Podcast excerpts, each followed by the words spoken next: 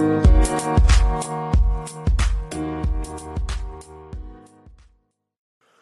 is up, guys? Welcome to another edition of the Market Marauder Show. Beating the market one trade at a time. Hope everybody's having a great week out there. Uh, able to lock in some profits. Still a volatile week uh, in the market in general, but hopefully everybody's able to find those deals out there in the market. So let's give some update on some of the things going on in the market. So first, uh, Norwegian Cruise Lines is set to launch full fleet by April uh, for the first time since the pandemic started uh, with no sail orders. So the as you know, the pandemic definitely took a toll on uh, Norwegian cruise lines as well as Carnival cruise lines, um, and they were basically uh, docked for uh, a long time because of the CDC. Uh, so they basically were trying to come up with guidance on how to, uh, you know, start sailing, what the procedures would be, uh, so to make sure that everybody is safe. Uh, so it's nice to see Norwegian Cruise Line begin to set its full fleet, which means all of its ships, uh, back um, at sale in April. So uh, definitely going to be looking uh, forward to that and to see how many people are going to be out there on those ships. So Norwegian Cruise Lines currently has eight ships in service across uh, its three brands. And all on board must have a full proof of uh, COVID vaccination before setting sail. The cruise line's uh, full fleet of 28 ships will resume service by April 1st, um, and this is what their CEO uh, Frank Del Rio said on Tuesday. A majority, 75% of companies' vessels return to regular regular operations by the end of the year, and this is a direct quote from him. Uh, Norwegian currently has eight ships in service across the three cruise brands, uh, and all on board must provide a full vaccination uh, before setting sail. Uh, so pent up demand continues to be very, very strong for sailing. That they've had so far. Basically, people want to go back um, and sail. Um, and I know cruises were definitely, you know, a big tourist attraction uh, for a lot of people because um, they didn't want to fly to destinations. A lot of people took cruises, um, and cruises were a big business for the entertainment industry as well. So it's definitely a large demographic of people who were left out for almost about two seasons here uh, from not being able to enjoy cruises.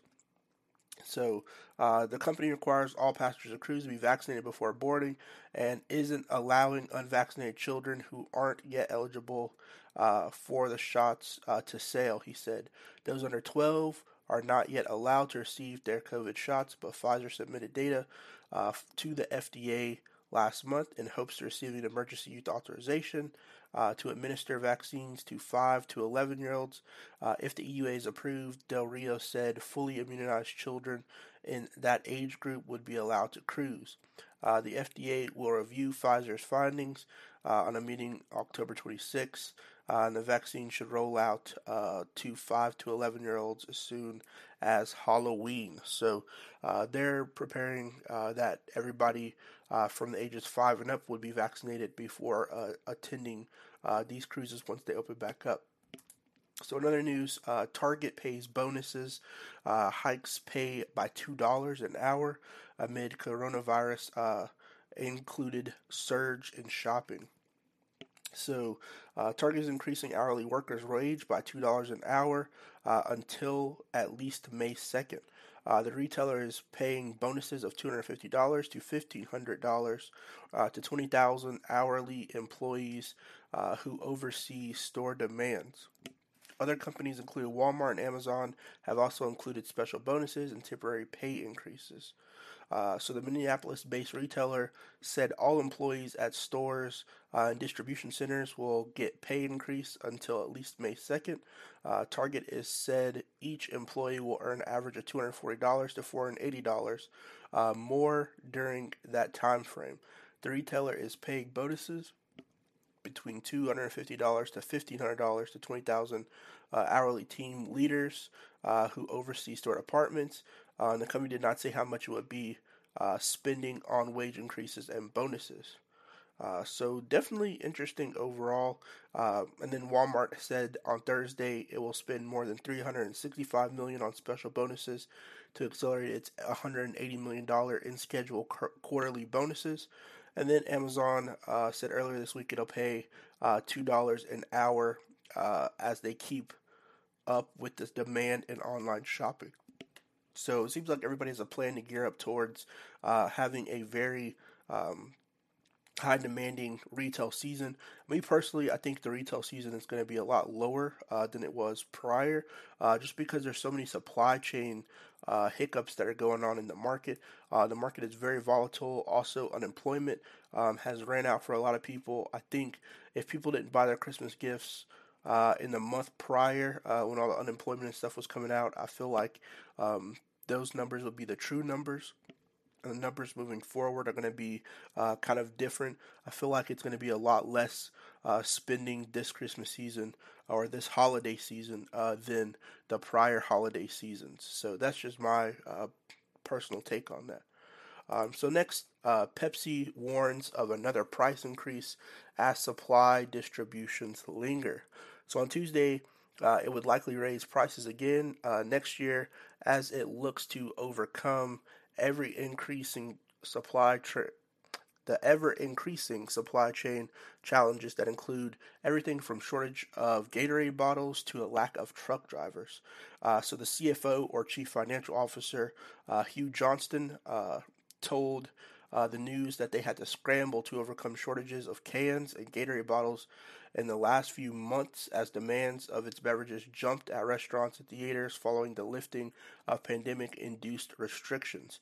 Um, so basically, they're saying they can't meet the demand because they were used to having low uh, volume because of people being at home not really going out. When stores start to open back up, theaters, um, and then a lot of restaurants, like they said earlier, um, you know that does increase the demand, and you also have uh, workers themselves uh, being short-staffed or factories being short-staffed, and then on top of that, uh, you have the supply chain itself being bottlenecked. Um, Pepsi has also raised prices of its soda snacks in, in the recent weeks, echoing the strategy of a broader packaged food industry as rising raw material prices uh, pinch profits. Um, so, definitely uh, going to be seeing you potentially paying more for a two liter than you did before. Uh, so that could just be thrown into the pile with the rest of the items uh, that are going up in price due to inflation. And lastly, on here, I want to talk about GM, uh, which is General Motors. Uh, GM investors uh, want the two day event to be a catalyst roadmap for sustainable shareholder growth. So, GM is having a shareholder day uh, coming up here pretty soon, and their CEO, uh, Mary Barra, uh, is going to be talking more about EVs. Uh, they have a huge plan forward to increase and roll out more electric vehicles, uh, trying really to be a contender to Tesla. Tesla being the number one U.S. EV automaker that's currently out there, ran by Elon Musk. But uh, GM has kind of had their hands just about everything, in my personal opinion, from Nikola to Lordstown Motor to uh, a little bit of uh, Rivian, uh, who's about to IPO. Uh, they've kind of been just about everywhere as far as uh, gaining knowledge of EV technology. They have released a lot of vehicles um, on EVs, talking about you know their new Cadillac that's going to be coming out that's going to be electric. Um, you know, you have the Hummer that you know is in big demand. People are talking about that as well. Um, and then they have uh, BrightDrop, which is their delivery vehicles that are electric. So they kind of have their hands uh, just about everywhere in the EV world. So the investor day is going to be very interesting uh, with all the updates that they have. Um, so uh, the stock has swung wildly under uh, Barra's reign from a 60% surge in the share price and an almost as big uh, drop since she took the helm in January 2014, according to uh, FactSet. Uh, before this year, shares of GM were largely down since Barra took the reins. Uh, they're now topping, or they're now up by 36%, with almost all the growth coming from this year alone. And this is kind of where they've rolled out their EV plan, um, talked about you know some of the autonomous vehicles that they're making, um, and things of that nature has really definitely helped uh, solidify the company moving forward. And they've got a lot of upgrades because of the information um, that they're producing. So investors should expect an unprecedented amount of details during the event, including specific targets uh, regarding revenue, profit margins, and outlook on the total market size for early expansion business of its uh, self-driving taxis. So that's going to be a huge catalyst uh, as well uh, for potential growth in the future because it's something that uh, Tesla had been talking about for a while but hasn't really, you know, rolled it out. Uh, they are working on their technology, making more updates, but it's more uh, driver centric, uh, not really more um, as far as taking their vehicles and putting them on the road um, as autonomous for that specific service uh, of self driving. So they have kind of hinted that they will be trying to work on that, but I feel like GM is uh, kind of more ahead of them as far as actually putting action into uh, doing that. So, uh, the self-driving taxis, uh, it's one of the two things uh, Jonas believes will be important for GM to accomplish, uh, provide the transparency and disclosure to help the analyst and investment community in both model uh, and value the company's critical tech-oriented business units. Uh, GM's revenue last year was nearly 122.5 billion, which was down 10.8% compared to 2019 uh, thanks largely to factory shutdowns at the beginning of the coronavirus pandemic. Uh, it still made 6.4 billion in net uh, income for the year, wallet adjusted operating profits uh, was 9.7 billion or 4.9 dollars a share in 2020. Uh, the other important thing for GM is leaving uh, the investment community with a sense of urgency that the company is taking the necessary steps uh, to attract uh, the necessary capital and talent uh, to allow GM's capabilities to be successful. Uh, so that's definitely one thing to look forward to is how they're going to be trying to uh, do these plans and what type of money they have laying around that can implement this. Uh, these are all new forms of technology or newer forms of technology when it comes to self-driving. So you're going to definitely need, you know, some leading experts in the field um, and kind of have to persuade them that GM uh, would be a better place or better fit for them than, you know, uh, working at a Tesla or something like that. Now, you can buy into that. You can go to some companies that have autonomous technology already under their belt and then just acquire them or acquire, you know, people who work with them. Uh, but, you know, that's going to be a more expensive route to try to do that. So GM earlier this year said uh, it would invest $35 billion in electric and autonomous vehicles by 2025, up 30% from its plans announced late last year. So speaking of EVs, uh, so under the investment, GM has said it would offer 30 new EVs by 2025. The company is expected uh, to better detail its transformation uh, from the automakers heavily reliant on vehicles with internal combustion engines to exclusively offering electric cars and trucks by 2035. Uh, so that's their plan moving forward to have all of these out by 2035 of all electric vehicles. So uh, definitely a very uh, interesting move uh, for GM moving forward. There are a lot of hiccups that you'll have to deal with that, with as far as software uh, is concerned, regulations for the roads. Um, that's something you're going to have to overcome as well. Um, and then marketing. Marketing is going to be a huge thing moving forward. Uh, trying to get people to buy more GM uh, stock, uh, which will help you uh, cal- allocate more capital, and then also uh, getting the word out about what vehicles you have and showing their capabilities to the public.